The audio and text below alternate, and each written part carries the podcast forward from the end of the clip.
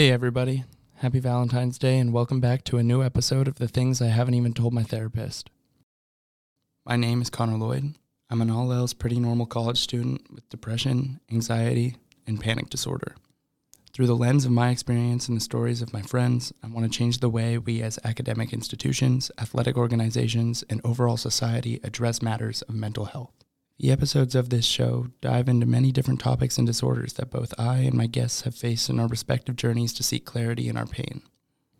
Going with the holiday theme, I thought it would be a good time to discuss the highly requested topic of relationships. I want to leave the interview to do most of the talking, but dealing with mental health in both platonic and romantic relationships is an ever changing and complicated matter. While I've never been one to mince words, a quality that extends to my off air discussions about mental health with platonic friends, I've never had an easy time expressing my struggles with romantic partners. I wish I had a clear reason, but I think it is more of a subconscious block stemming from my internalized pressures and experiences, along with a history of trust and vulnerability issues, particularly tied to those whom I care about the most. Despite what the movies say, even the best relationships aren't easy all the time. So adding struggles with mental health to them yield an even more difficult situation. It takes a great amount of mutual strength and support just to make it work some days. Some couples are able to communicate effectively and produce an environment in which they can grow together, while those who don't grow apart. To discuss this, I had on my good friend since early high school, Quinn Gilman.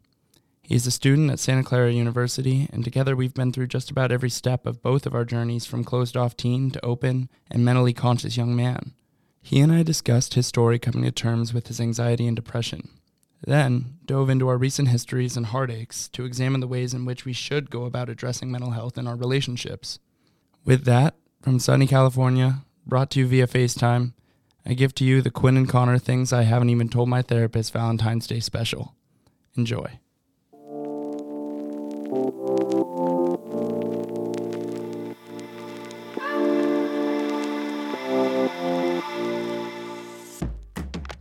Gilman, welcome to the studio, my friend. Thank you for having me. It's good to it's good to be here, Connor. I'm really excited for today.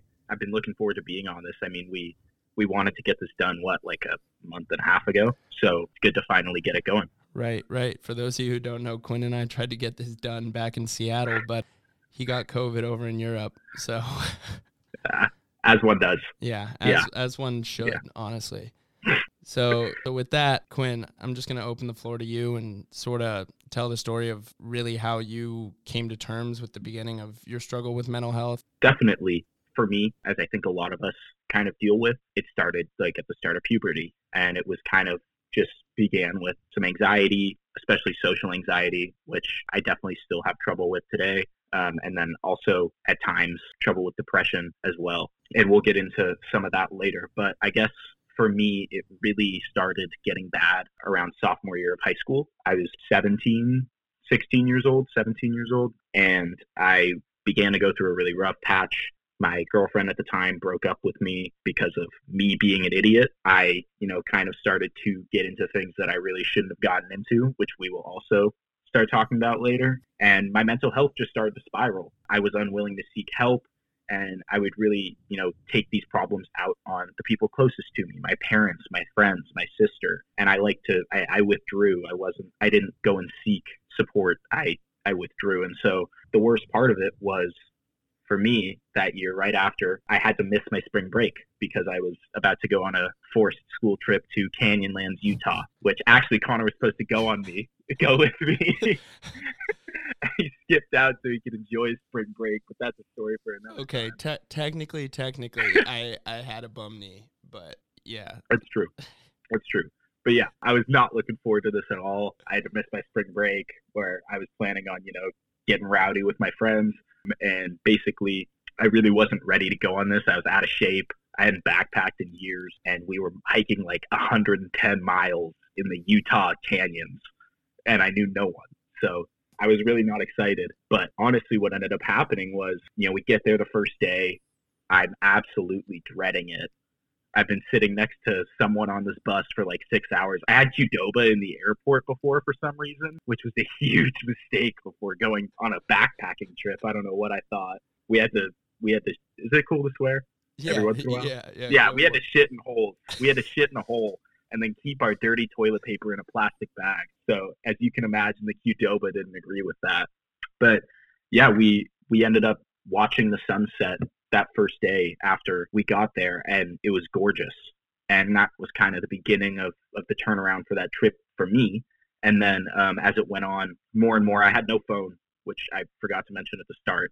Um, I had no phone on this trip, and I was not with any of my close friends. But what ended up happening was, as I was on this trip, I realized, okay, one, you're really struggling with some serious mental health issues, and two, you need to do something about that. You can't just sit here and let it happen. That's not that's not the way to deal with it. And so, you know, I got through this trip. I really enjoyed it. It was in my opinion probably the most pivotal moment in my life today still. I started seeing a therapist. I started talking to my parents more. My relationship with them really improved. And in general, I started taking care of myself a lot better, but the thing that was the most important was I realized I had to take self action. I had to, I had to be my own free agent in this and, and do something about it. And I think that that was something I needed to realize early on that when you're dealing with these issues, you can't sit by and let it happen. And I know that is hard to do, but for me, it has been now six, seven years of like on and off struggling with this stuff. And what always really helps me through it is doing stuff for myself, whether that's getting up and working out or going on a walk or cleaning my room or making a nice breakfast, anything just to kind of feel like I'm being productive. And that was just something I wanted to share at the start of this because for me, that has been the best lesson I've learned in terms of mental health. Thank you for sharing that. Yeah, it's a little um, long winded, but yeah. No, no. I sit down and talk about myself for 20 minutes sometimes, so don't worry about it. So coming out of that relationship, I know that was a particular struggle for you. Yeah. That that was a particular struggle for the entire uh, friend group of ours. uh, uh, Oh yeah. How did that time shape your mental health experience? Here's my opinion on it is I think I was going to eventually have those sort of struggles no matter what. And I think maybe I'm being presumptuous. I think everyone is going to have those struggles at some point. And so one, I'm glad that it came when I was in high school, living with my parents. Whether I liked it or not, I still had a support system. My mom was not just going to let me sit in bed all day uh, and like drown in my own sorrows. So that was one thing. And then two, I'm trying to find the right word for this because I think accountability, self accountability, really became a big thing in my life, and I don't want to bring bring gender or sex or whatever into it, but it taught me how to like be in my mind what a man is.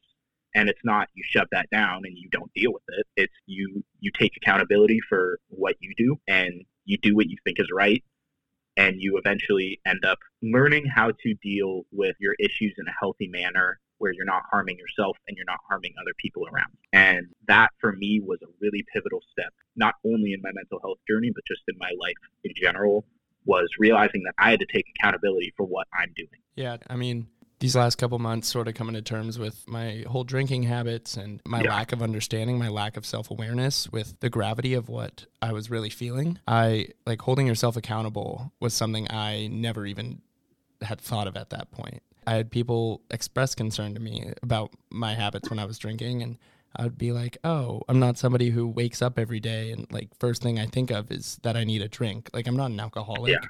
Which like I'm, I would say like, "Oh, I'm just like a college kid, or I'm just like a heavy college drinker." Yeah.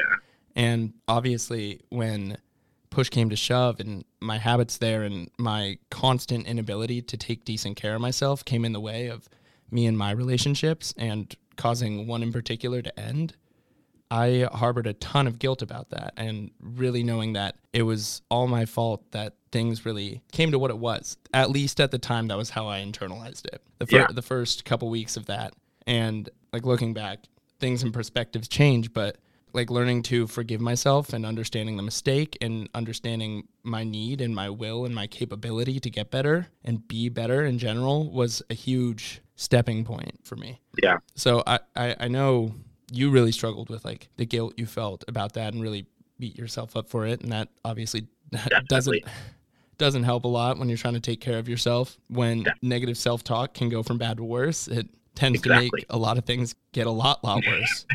so I was wondering if you could share some aspects of your own story with that. Yeah, and I do just want to say also, I'm not some dude that's constantly thinking about how I can do the most morally right thing and always holding myself accountable, like, oh, I slept in today and being met. Like, no, I'm not. No one is like that unless you're like, I don't know, David Goggins and you're a psychopath. like, that's like, no one's doing that. But I think at the end of the day, it's trying to check yourself and and do your best at it. And I think that's all anyone can do. But to talk about yeah, negative self-talk in particular, I think that's something everyone has a problem with, whether it's small things or big things. And so in my case, it was like I was a 17-year-old, 16, I think, just coming out of my first relationship, and I had no idea how to cope with the fact that one I had broken up with a girl I'd been dating for nine months, and two, it was because I was a 17 year old kid who had no idea how to even be in a relationship or be there for someone else. I keep saying 17, I was 16 this whole time. But I think you start to, I've used this word, but spiral, where mm-hmm. you kind of just begin with, like, oh, that was a pretty shitty thing I did. And it was. And then it goes to, I'm a shitty person. Mm-hmm. You aren't separating like a singular action from your character as a whole, which I think is where it becomes a really slippery slope because it's like, I mean, I mean, you and I talked about the drinking thing. I texted you. I was like, I want to go sober for a bit, mm-hmm. and I actually it really got my shit together. Mm-hmm. And I'm still kind of practicing. Like, okay, maybe this Friday I'm not going to have to drink. I'm just going to stay home, do some work, and then we'll see what happens Saturday. Um, but, but like, I think for me, it's kind of like you need to realize that like the things that you do do not, especially in high school and even as a young 20 year old, and I think throughout your life, they don't define you unless you make a pattern and a habit of doing. Mm-hmm. I think basically it becomes a slippery slope, and you need you need to check yourself, and especially with that that negative self talk. I think that is really, in my mind, was the worst part of it mm-hmm. because you you ruin your self confidence and your image of yourself. Mm-hmm. Yeah, I mean, I know coming out of like high school and the whole situation back then, I carried around like a lot of. I, I never resolved that internally. All my past and the past of my relationships from high school, and I, I never took the time to come to terms with the mistakes that I made there, and I harbored a lot of guilt from those things entering my relationship in college, and yeah. It led to a lot of insecurities about I always felt like I was making up for the past. That was something I sort of yeah. experienced. I would always rag on myself when I wouldn't take the extra step. Every time it sort of felt a little rocky or it didn't feel super great, I got so self-conscious, so so anxious that I, I exactly. wouldn't I wouldn't be able to focus on anything else. And at the time, I I used drinking to cope with that without healthy coping mechanisms, without a healthy ability to look internally and be self aware, the only way I could shut down that negative self talk, that negative other voice, the the overthinking would be just getting wasted as yeah you've seen well i mean yeah and i think the especially the like drinking and substance use part i was i was kind of hesitant to talk about this but my mom's gonna find out eventually so might as well just drop it. I definitely used substances to deal with a lot of my issues. And I think particularly weed, sorry mom, it was like I couldn't really cope and I think I still sometimes use it to this day for it, but I didn't know how to cope and I still sometimes don't know how to cope with certain events where it's like all you want to do is feel nothing or you need you want some sort of excuse for why you're engaging in stupid fucking behavior. And it's like it, I think the point that you bring up about substance is something that I feel like is really hard to hold yourself accountable for. Mm-hmm. Very difficult, as we've seen with a lot of epidemic, like the opioid epidemic in this nation. That's like a whole different thing. Mm-hmm. But um, I think in general, like I was very impressed by the fact that you were able to just drop drinking for what what was it, fifty five days or something. Yeah, I made it. I, I hit fifty. That's so that's so sick. I could not do that. Well, um, the way that started was when my ex was expressing concern about yeah. my drinking and, and was asking to go on the break that later became what it was. I was like going through the whole nine yards of like Oh yeah. Like she she was like if you if you can just stop drinking, then don't do it don't do it until winter break. Like take the time off through finals.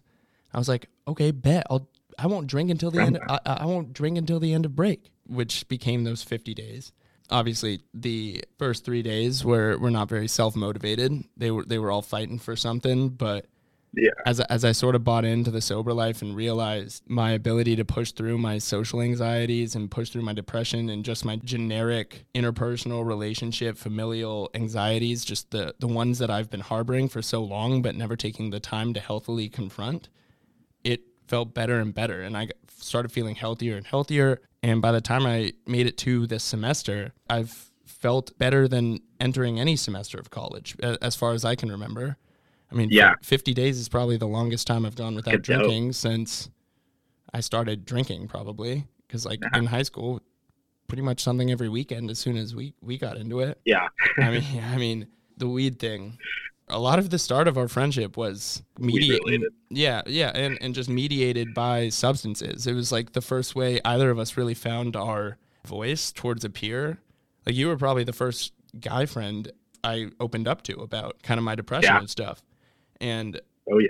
like obviously you shouldn't always have those realizations under the influence, but like that started a conversation that has become so much more and like so much more through the history of our lives. And I, I think it was, I mean, you were always somebody I could rely on, especially with regard to that stuff. And I mean, it was the same here. You know that. yeah, yeah, of course. For those who don't know, Quinn and I have had a pact, a certain pact, um, um, since since probably like junior year of, of high school.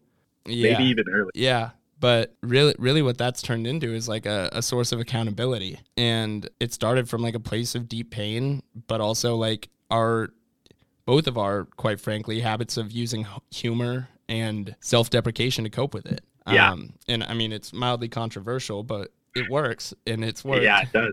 and um, it's it's always kept us in check and like especially communicationally Yeah. which I, I think has been touching in a weird way Definitely. I mean, I feel like even now, sometimes we won't text for maybe like two weeks, but it's always at some point, hey, dude, how are you doing? What's up? What have you been up to? How are you feeling? Right. And we, we took breaks from that, obviously, every Mhm. once in a while, but like for the most part, it's been constantly checking in. I remember after I got dumped this summer, and um, actually on the subs I'll, I'll let this go first on the substance abuse front i remember i so i was visiting my girlfriend at the time and she broke up with me on that vacation and i had to fly back in coach with this six six dude behind me with his knees in my chair. I couldn't recline it. Just digging his knees into my back. And i finally land and it's like 11.30 p.m at like 2.30 a.m the time i was on. And I get home and my mom is trying to talk to me about what happened. And I'm just like, no, no. Go to the cabinet, go to the liquor cabinet and pour myself like five fingers of whiskey. And just downed it. And that was what I thought was the best way to deal with it. Mhm. And sometimes this is also controversial. Sometimes I think a drink every once in a while can be very helpful for your mental health. I love a good glass of wine to help me go to sleep. But yeah, I mean, moving I- on I don't from think that. I don't think that's very controversial. A lot of a lot of people. Yeah, like- yeah, yeah. But True. but I mean, obviously, as that story pertains to my situation, like I didn't have the opportunity. I mean, I totally could have. I mean, my dad runs a brewery. I had plenty of opportunity being at home over winter break to say, "Fuck it, this situation sucks," and go grab a drink. um, yeah. but some from somewhere in me i found found the willpower to push through and knowing that i got through that whole thing sober has been the most like reassuring refreshing thing one of the most triumphant feelings i've had since like high school maybe and Yeah. i mean that's just been awesome and I mean, I was so impressed. I'm proud of you, dude. yeah i fully had my bluff called at the start of it and i said fuck it let's fuck it we ball let's do this shit Fuck it, we ball. So yeah, sorry to cut you off, but you were saying. No, no, I was just gonna say the support system that I had with you and my friends. I remember it was like I never. It was probably the first four weeks after that. I would go to work and then I would maybe work out and then usually go sit in my bed for like eight hours and be super depressed. And you, you and all the guys would text me constantly, constantly about coming out to hang out, and I wouldn't come out, and I wouldn't come out, and I wouldn't come out. And then finally, I saw you guys. I think late July, early August, and then I mean we hung out a few times before that, but that was when I kind of realized like, okay, once again, I'm withdrawing. I'm not using my support systems. And I was lucky enough to have you guys as friends to be like, dude, cut the bullshit. Like, we want to be here for you. We want to hang out with you. We want to talk to you. And I think everyone needs that is friends who are going to be straight up with them and be like, okay, stop doing this. You need you need to come talk to us. Mm-hmm. Just friends who have who, who know that that boundary shouldn't be there and are willing to. Yeah. There, there's a point when pushing isn't the right call, but there's Yeah. there's definitely a point when it's like I need to break down this dude's barrier, and I think it's something that friends do a lot better than parents do. Because when Yeah. parents do it, it comes from a very different kind of care. It's like parental care is very different than friend to friend care. It's just a different brand, and there it's it's very intangible. There's no real way to explain it, but like when we went on that camping trip in high school and I was at like an all time low and I sort of opened up to you guys about what I'd been going through and I opened up that I had been contemplating a, a certain act for a while. And of course this was after the pact had been in place, but like we all broke down and we we sat Yeah. I'll I'll never forget that night. No, I won't either. Yeah, that was one of I'll never forget the brown recluse either. yeah. that moment in particular always comes to mind when I think of what friendships mean to you, and especially finding those pockets in groups of guys is always always tough. It's always new, and especially you came in new to Lakeside ninth grade. For me, my closest friends up until ninth grade were always guys from my hometown, and finding that network, especially because like my parents separated in sixth grade, but finding that new network because my closest friend from middle school transferred away uh, before high school. Finding a Yeah. new network of people to rely on was incredibly difficult. And I found myself engaging in some not super beneficial relationships that might have shown me the lifestyle with like with drinking and substances that I definitely was not prepared for at that time and it was more than anybody around me was necessarily doing or prone to and Yeah. and it, it I mean I turned into the meat horse like the meat horse. Oh, yeah I mean that was that was just an absolute different time in my life but at the same time it's so formative of everything else that happened down the road.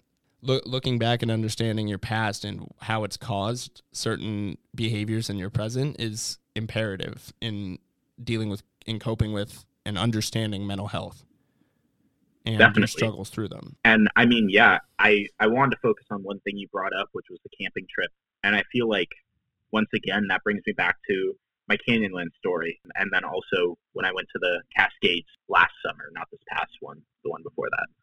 I feel like for me, going outdoors and disconnecting from all of the social media, which I know it's a cliche, social media is not really good for our mental health. Everyone knows that, but we can't seem to give it up.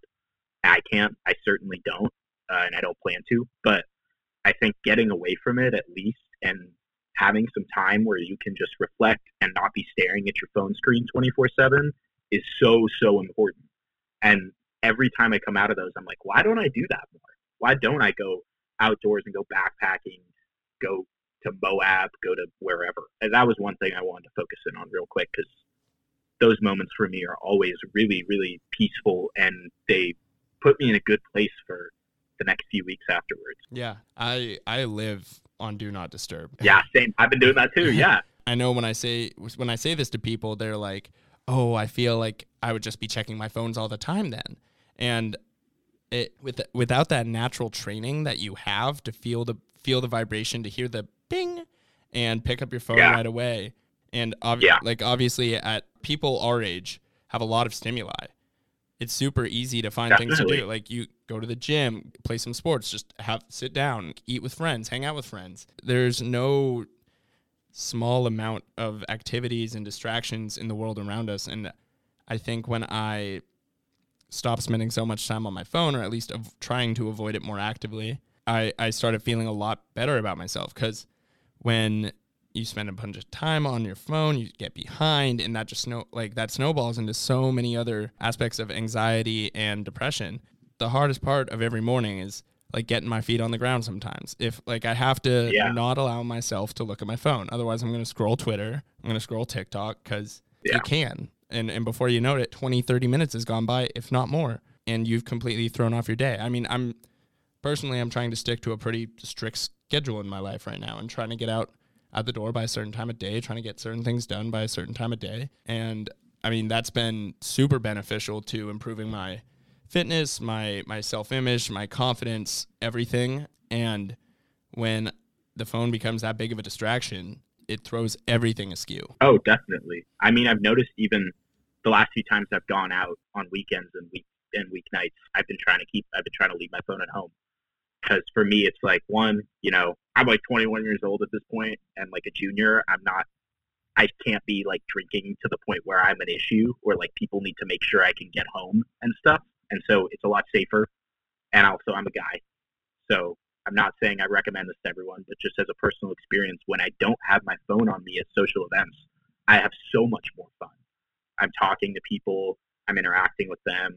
I like don't have the excuse of, hey, I'm like in a room with these people that I don't know, I've never talked to, or I like know a limited amount mm-hmm. and I can't just be like, oh, let me check my phone, make it look like I'm doing something. It's like, no, introduce yourself to people, talk to them. And just as a personal anecdote, I think that being without your phone or limiting your time on your phone in general is a really beneficial thing. Also, just using it as a social anxiety medium. Yeah. In in awkward situations or situations where you aren't necessarily feeling the most comfortable, it's really easy to dive into your phone. You spoke about social anxiety. It's something I've dealt with a ton in the past as well and it's like having a crutch. Exactly. Not to mention, like having your phone around just opens up a whole new world of extra extra shit to worry about. Yeah, exactly. A, a whole new world of added stressors.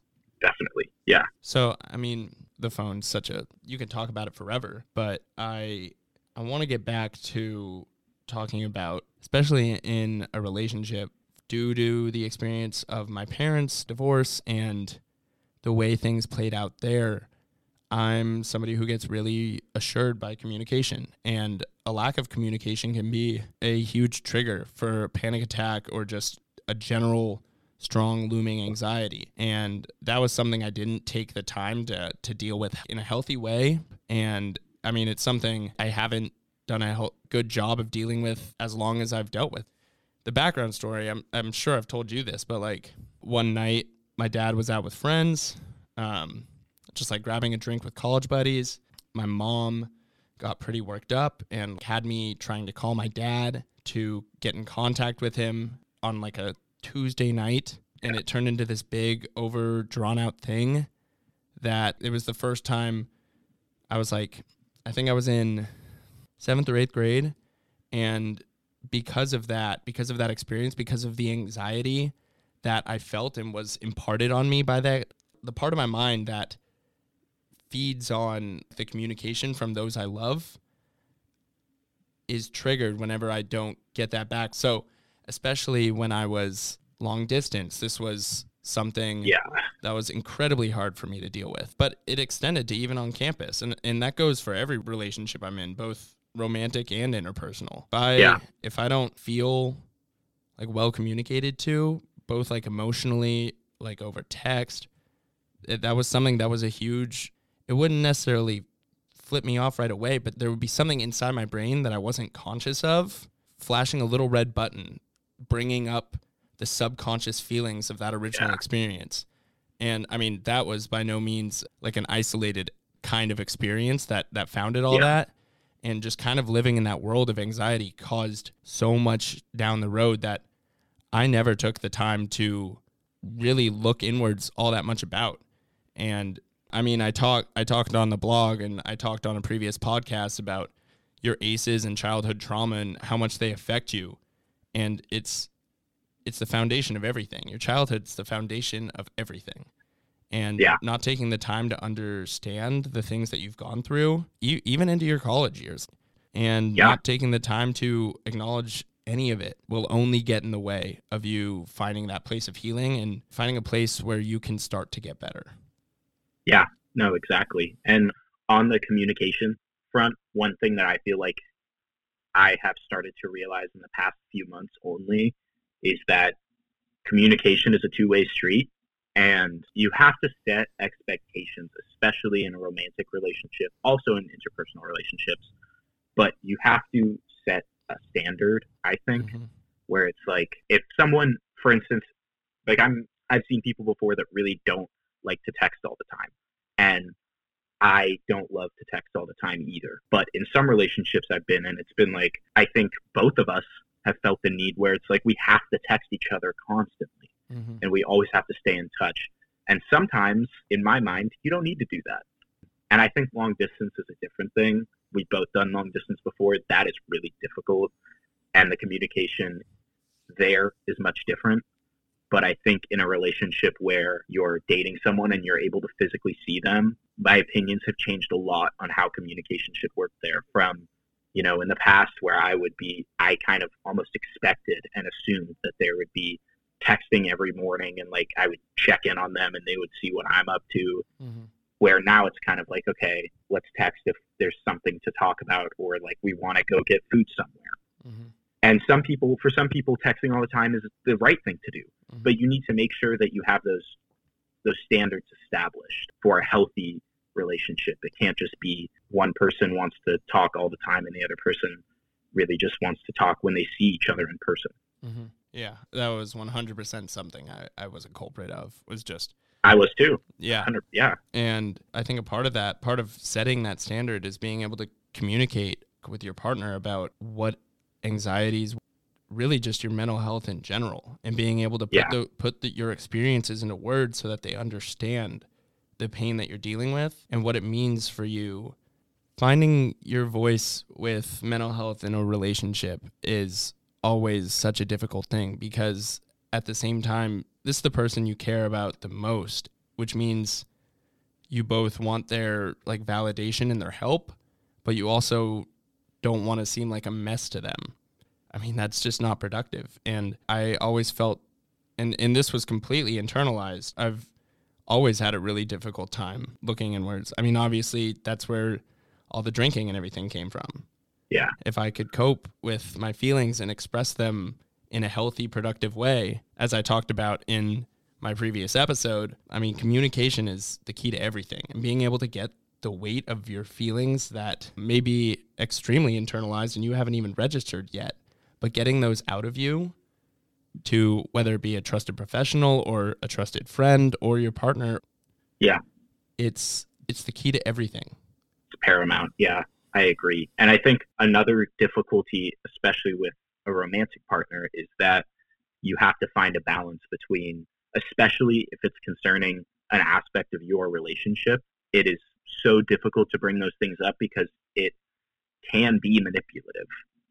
Or not even manipulative is the wrong word, but it, it, you don't want to force them to act a certain way just to accommodate you. Right. And it can also be like, yeah, this really makes me anxious when you do this. Mhm. And while that's a fair thing to tell someone, it's a really difficult balancing act to try and make sure that you're not forcing them to adapt to everything and manipulating them and making them feel like they owe you something. And that's a really difficult balancing act to accomplish and achieve. And so I think that was always a worry of mine was like mm-hmm. I don't want to tell this person that what they're doing in this situation makes me anxious because it's not necessarily their especially if it's just a normal thing that they're doing. You it's don't- their job wanna- to you don't want to be a burden. yeah, exactly.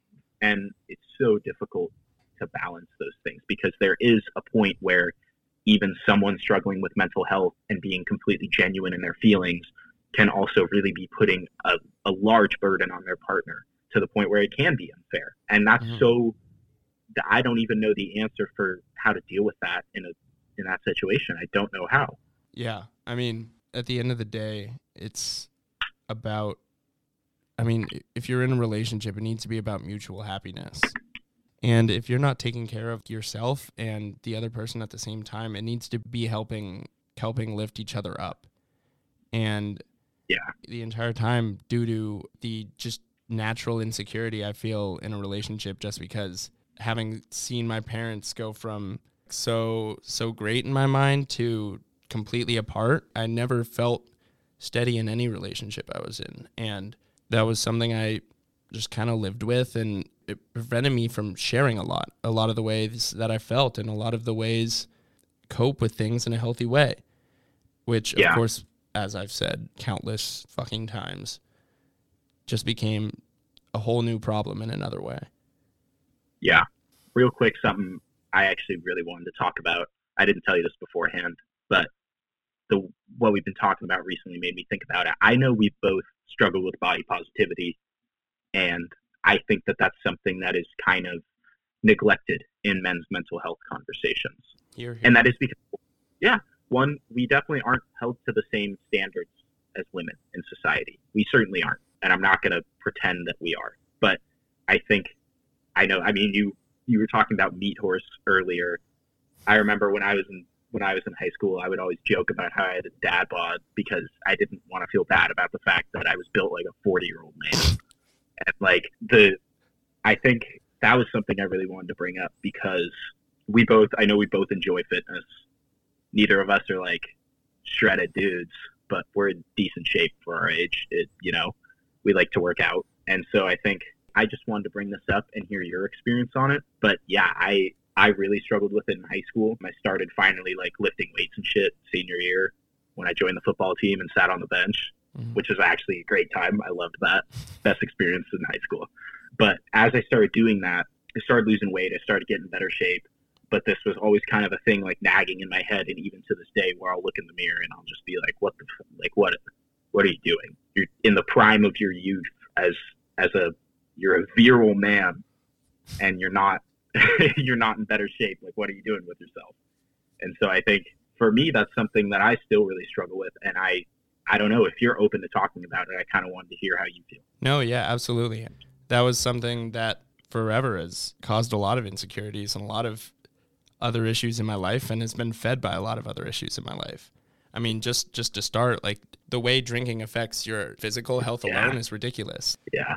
Drinking increases your body's ability to take in fat and lowers your T. Absolutely. But beyond that, I've hinted at it a couple times. I've told my story on a previous episode of how I gained a bunch of weight going into my sophomore year of high school and how over that winter I had to work it off. And I never really found my identity in like a body type for myself cuz on one hand like I came into high school pretty fit like great shape. And uh, yeah, I mean no, I, I, I, was I was a lifelong athlete. Um, I was playing varsity like right off the bat. Then things went sideways. And before drinking really became a part of my life, it was binge eating that became my outlet, my my source of control, my way to control my anxiety. Because at that point, I wasn't regularly seeing a therapist. I was not coping in a healthy way. I didn't. Obviously, substances never help with that sort of thing, but when you're working at a country club where you get free French fries all summer, yeah, yeah, eat, gonna eat a Trust lot. me, I get it. Yeah. So I guess from that experience, I held that identity of who I was for quite a while, even after I got in shape. Um, I remember coming back for junior year feeling great about the way I looked. Got a lot of really nice comments from people like, oh, you look great, which obviously on the other side means that for a while you didn't and people you noticed that. Look great. Yeah. yeah. But uh, really as like I came to college, I was obviously on the football team, working out a bunch. I was in very good shape. Then as COVID started and I lost my athletic identity, I lost all will to keep up with that. The summer of COVID, I started a relationship and that was sort of my source of like happiness, if you will. And yeah. I, I didn't feel the need to go to the gym as much. I got really lazy and I got bigger again. You know it's bad when your parents are pointing it out to you. Yeah. and that was something that when I looked in the mirror, I didn't like the person that I saw. And in my insecure mind, that had a lot of negative effects on my ability to feel comfortable in my relationship. Like no matter how great my partner was in expressing like a lack of worry or a lack of bother about it, I was always seeing how others looked around me and knowing that even even if it wasn't nearly as bad as I was sophomore year of high school, whenever I was even slightly bigger, that is who I would see. I would see Meat Horse Connor. And yeah. it's hard to shake that from yourself. But I, I know that had I taken better care of myself, and there were parts of my relationship that made it not super productive for me to take great care of myself. I mean, when you're staying up late and and waking up at 10 every morning and that's not going to be the most effective and we both had different expectations and needs for what we had to do to keep ourselves in check and keep keep ourselves in shape because when I want to I can put on weight like a like a motherfucker like Yeah, nobody's same. business just dirty bulk but without the muscular bulk without the lifting part. yeah yeah Yeah, um, I've been there. yeah, I'm, I mean, it's something that I'll always struggle with, I think. But at the same time, it's something that is pretty easy to keep in your mind. Yeah. And the the whole point of like body dysmorphia from my own experience is like it's all an internalized thing. And the way you see yourself just isn't the same way other people see you. And it's a weird psychological trick that occurs. But you got to understand that only you can take control of the way you look. Yeah take some steroids. Yeah, yeah, exactly. I could have I could have SARM cycled. That's true Yeah. um, just living a healthier lifestyle all around has improved my fitness, has improved my image, and it's improved my confidence in everything that I do. I mean, definitely. I made the mistake of my inability to confront my issues, creating the pathway to somebody I cared about a lot Yeah. losing the ability to feel the same way and Yeah.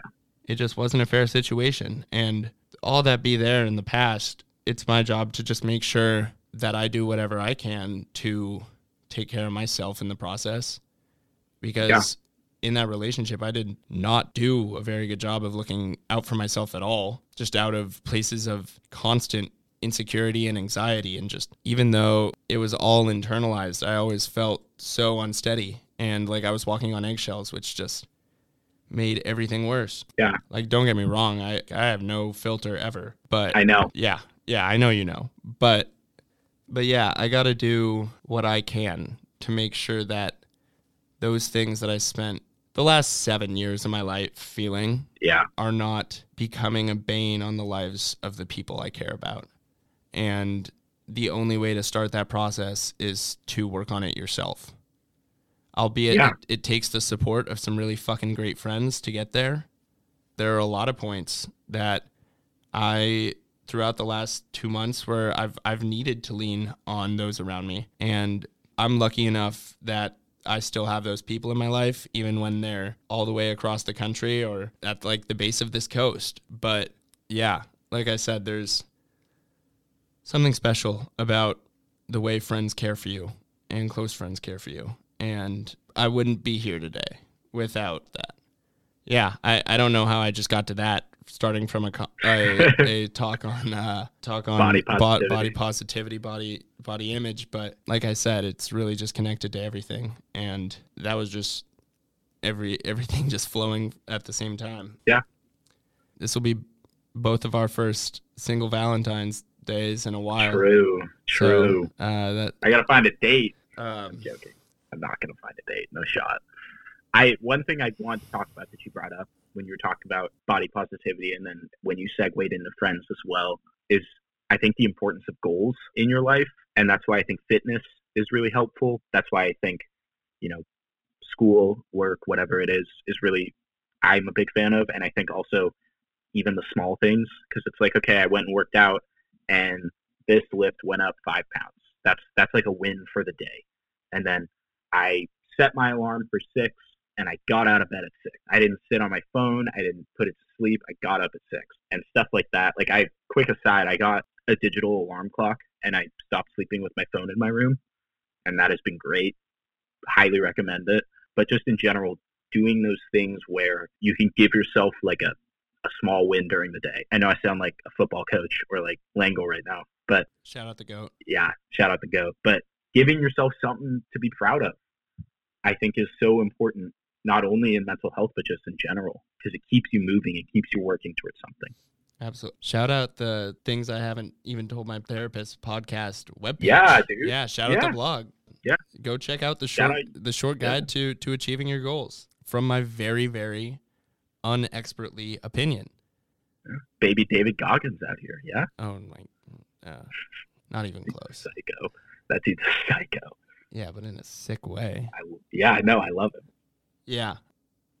The only way to grow is by going through shitty things, which I I think has made it so much easier for myself to to look inwards and go through this path of healing that I have lately is that I'm not short on experiences to pull from where I, I look to them and say, Oh, there's something I can learn from that. At the same time, there's a lot of things where I'll be looking back over it and maybe beat myself up for it a little bit. It's, it's hard to balance finding clarity and just resparking an old anxious episode. Yeah, I agree. But the only way to get better is to like face those moments and get through them. Yeah. And and I think you learn ways to do that. You learn healthier coping mechanisms along the way.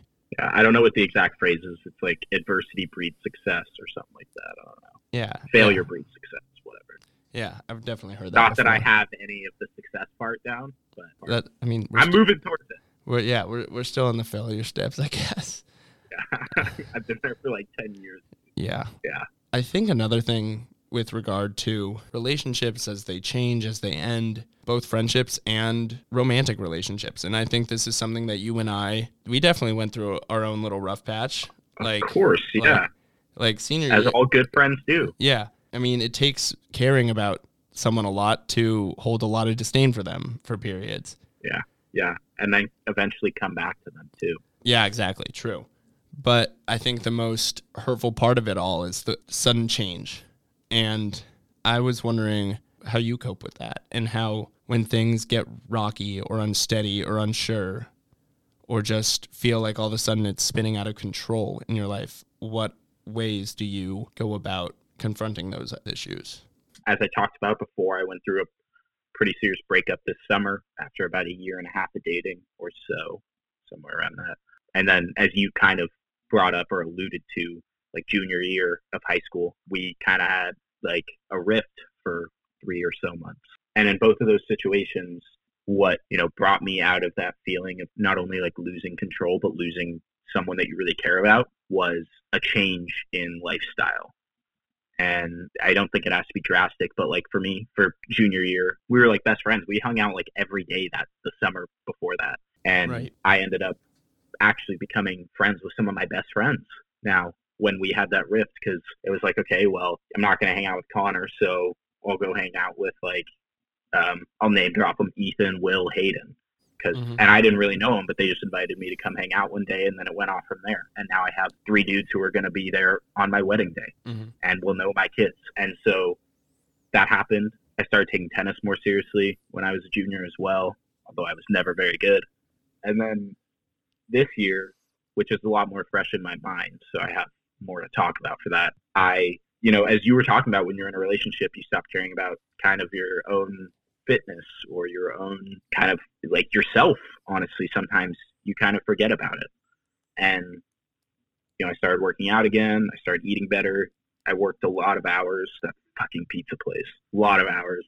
And then Yeah, I- you had some cool coworkers though. I did actually, yeah, through some free pictures. Sorry, Jason, if you hear this. But in general, I think it's a change in lifestyle, change in scenery, especially this summer. I, as I said, I initially when I was coming out of that, I was like drinking a lot and smoking a lot of weed, doing things that idiot twenty year olds do when they break up with someone, and an idiot twenty one year old me would probably still do. Going back to what you were saying earlier with regard to us not being able to get you out, we'd all try and get you out of your house. And you'd text us like, "Yeah, I'm coming," and then it'd be 9 p.m. Yeah. and you'd go, "Oh, sorry, can't drive." Yeah. Which props for being responsible and not getting behind the wheel. Yeah, yeah. Just quick quick reminder: this podcast does not endorse drunk driving. No, do not, do not do that. It's not worth it. But sorry for interrupting. No, no, I appreciate it. I mean, yeah, it would be every night. I'd have like a bottle and a half of wine, maybe some whiskey on ice, something like that, and then I'd smoke a J. And I think eventually, when I came out of that, the thing for me that helped me deal with the fact that I had lost my best friend and the most important person in my life was kind of accepting the fact that that's just gone. And it doesn't mean that you'll never be friends with them again or you aren't going to talk to them again but accepting the fact that you have to now be your own person and that that person is has to be in the rear view for you to get better that is what i eventually realized was that i as much as i care about this person and as much as i'm sad that I'm not with them anymore right after that. I think realizing that, okay, this happened. What am I going to do about it? Mm-hmm. What can I do for myself? Because right now, sitting in my bed and drinking a bunch of wine and being under the influence every hour that I'm not working is not good for me. So, mm-hmm. what can I do? Yeah, that's all you really can do. Is sounds like it started a great deal of coping and, and helping yourself yeah. for you. And I and one, I, I think there are a lot of ways that relationships prevent you from being able to face the nitty gritty. Like it's having someone there always that can just cheer you up, like human ecstasy. It's such a crutch to fall back on. And I found that when my relationship ended, I had completely forgotten how to like deal with coping alone. And that was what made the begin. I mean, honestly, harder than anything else was just going through it alone again. And I think in that time, I, as I said, relied on the help of some great friends, but I just had completely lost my my agency in my voice and in my mental health and my ability to face things alone. Yeah. One thing I just wanted to say real quick that I really, really think is important and that took me a long time to realize with regards to relationships was in my circumstance, I had felt like I had been like wronged almost, you know, like I was here for you this whole time and then I got broken up with. Uh, I was pissed. And at the beginning, it was like, okay, if I think of this person in like terrible terms and hate them, that'll help me get over it. And that was not the right way to do it. Mm-hmm. And I think that having some honesty with yourself when you look back at a relationship and realizing where you fucked up and not just putting all of this blame on some abstract idea of a person and thinking of them in these terrible terms, I think that is so important for actually getting over it. And it took me months to realize that that I don't have to hate this person because they didn't do anything wrong to me. It was just time for the relationship to end. Mm-hmm. And that was the biggest hurdle for me in eventually getting over it was it is not on this person to make me feel better. Mm-hmm. We're not married. Yeah. Um, I lived the exact opposite of that realization, but it speaks to the exact same sentiment. Like I spent the beginning focusing on all the things I fucked up and all the things I like yeah. hated myself for and all the things I messed up. But at the end of the day, I think acknowledging that sometimes things run their course, whether it's for good or whether it's for the time being, nobody nobody knows. And yeah. I think another thing like with regard to anxiety is understanding that life's out of control and respecting that and that the only constant, the only thing you can control is yourself at the center of it all. Definitely. So, yeah. I mean, another thing that makes everything more difficult is well, I found a quote with regard to relationships that I, I've kept in my phone with this episode in mind. Some people were brought up with so much chaos that they developed the belief that it's safer than peace. Anytime things seem to be going well for them, they have to create unnecessary chaos because it doesn't feel safe. You're the wild card, bro. You're an agent of chaos. Yeah. In the best way. Not maybe not anymore. I, I don't mean that in a mean way. No, no. I mean you're right. Sometimes just like living in a whirlwind, it was my normal. It wasn't what I enjoyed, but it was what I'd grown accustomed to. And coming out of that and like establishing like a normalcy in my life has been fucking unreal. I'm um, sure. I'm sure. We kind of talked about this, but the transition from being in a relationship to being single, and mm-hmm. then it, at least in my experience, the difficulties with then starting to talk to someone else and starting to mm-hmm. maybe form a romantic relationship with them. And I think that that's something that was very, very weird for me. I, especially as we talked about, like long relationships, and now you are in a sea by yourself. I haven't flirted with a girl in two years. I don't know what I'm doing. And now I have to completely change the way that I operate. The reason I wanted to bring this up was because I think it's something that is incredibly, incredibly weird and difficult. You don't have the support system anymore that you had. You don't have the comforts that you had, whether it was like, oh, I'm waking up and getting coffee or breakfast with this person. And now it's you have to transition to something completely new. And so what I kind of wanted to bring up was how have you found yourself transitioning how, how have you found the transition from being in a relationship to being single? How have you seen that play out? What have you seen happen with that? Haven't really started the whole like bachelor life aspect. As I've said, this whole thing's really been about myself. Yeah, as it should be. but there are definitely some elements of comfort and routine that I've had to learn to live without and some things have changed like in that regard for the better as I said with helping my sleep schedule and helping my fitness life and sleep alone is getting on a better schedule has been the key to it all but like it's hard to feel truly alone when you have good friends and good people around the night before fall semester we had a long conversation about how my drinking was becoming a problem and I expressed how lost I felt without football. I, I kind of realized it for the first time. I had a big old black eye from rolling out of bed, smacking my face on the ground, drunk, obviously.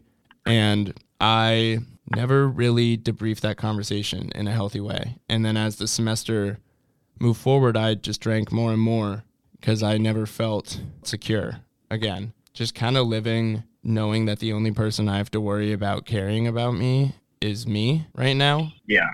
is a very welcome change. My parents' divorce was so tumultuous because it went from my my dad living in to my dad living out to my dad living back in even though he was planning on divorcing anyway while my mom wasn't fully aware that he was still planning on divorcing or she was just in denial and I mean just kind of living in that situation and knowing what it feels like to sort of live on the edge of watching someone go Yeah. is something I'd gotten used to from my past but something I was so anxious to repeat. It's the example you see. Yeah. Yeah. And like I think in my mind I always built up any fight as the big fight, the Yeah. one that would be the end of it. And in my life, in my reality, just any small altercation would always turn into something more. And Yeah. that couldn't be further from the truth in the situation of my relationship. But as you said, your experiences are all you know. And yeah, I think circling back, the biggest point of being single again has just been the ability to refine myself. And I mean, Yeah. I, I, I wouldn't I wouldn't be nearly as healthy as I am now had she delivered me the wake up call of that breakup. And I mean, it sucked. And, Yeah. But at the same time, I'm feeling pretty good. I can only focus on my aspects and my mistakes, and only I can grow from them. And that's my job. That's all I'm focusing on right now, really. And being single is giving me the ability to do that. Yeah. Yeah. So there, there's your answer. I mean, should I had a similar, finding of myself Mm-hmm. after? I think everyone kind of needs that wake up call. Yeah, yeah. Life's life's about to get real. Yeah. Facts. Um, now's a good time for those wake up calls. True. That was a good question. The interviewee turned into the interviewer. Oh yeah, buddy. Thought I wouldn't bring some smoke to this. The last thing I'm going to ask you is I'm a big believer in everything happens for a reason. And I think a lot of growth comes from the hardest times in your life. And it's it's never something you want to live, but it's something you can benefit from and I think there's a lot of mentality change that that you need to take into account in order to see moments of growth in the hardest of times, but those are the most productive times to grow and improve yourself. And at the end of the day, how do you take the mistakes of your past, absolve yourself of the guilt, and turn them into something productive for your future? It's using those as prompts for change in your life. And I think for me, a big thing was I was and still can be extremely condescending towards people. I can be an asshole. I know this.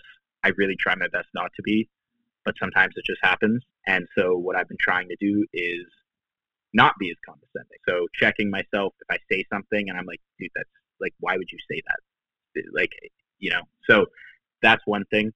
And realizing that like when someone tells you that you've been condescending before, you should probably take their word because they're probably right. And so I think that is one thing. And then also, as I said, using it as a prompt, but also accepting it for what it is, accepting that it's in the past, that you can't do anything about it now, unless it is something that you can somehow change. But for the most part, it's like, okay, I fucked up in this area at this time, and I can't do anything about that now. I'm not, I can't go back and change that. What I can do is tell myself that I'm not going to do it again, why I'm not going to do it again, and make actions in my life that will prevent me from doing something like that again. And so, yeah, I think it, again, comes down to holding yourself accountable.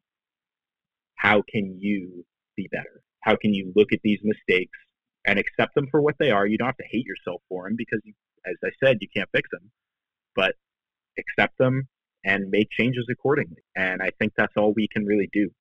Yeah, I'm literally uh, out of words to respond to that. I think it's something you reiterated. I think it's something you hit you hit the nail on the head with. I don't think relationships yeah. ever are supposed to get any easier, but no, I, I they think, should be difficult. Yeah, but that just proves that they're worth it at the end of the day. Just sort of what I'll add on to any of this is like, even though I'd been told it a, a million times, if you're not happy on your own, you're not going to be happy with someone else. Yeah. And that was yeah. something I thought I could write off and thought that I could find my happiness in other people. And I, I mean, I still do. I, I find a lot of my joy in the company of others. But at the end of the day, taking care of yourself is really all you can do. Yeah. Quinn, thank you so much for coming on. Thank you so much for being so open. This was a blast. I want to do it again. Uh, you'll you'll be back. Maybe maybe we'll record we'll record an episode in the sun down at Santa Clara next month. Yeah, maybe we uh maybe we can get some other nice individuals involved as well. Yeah, I dig that. Yeah. Yeah. Okay. I, it was a pleasure to be on. Thank yeah. you for having me, dude. Of course. Love, uh, uh, love you, man. Um, yeah, it's al- it's always a blast. Um, Say that um, to your boy. Tell him you love them. Yeah, tell your boys and you your, love them. And your girlfriend. Tell your friends you love them. Tell tell your partners. Connor and I say it all the time. Yeah. No, normalize telling your your guy friends you love them. Thanks again. Appreciate you forever, my man. Yeah, this was lit. Yeah. yeah. love you, man. Love this was a blast.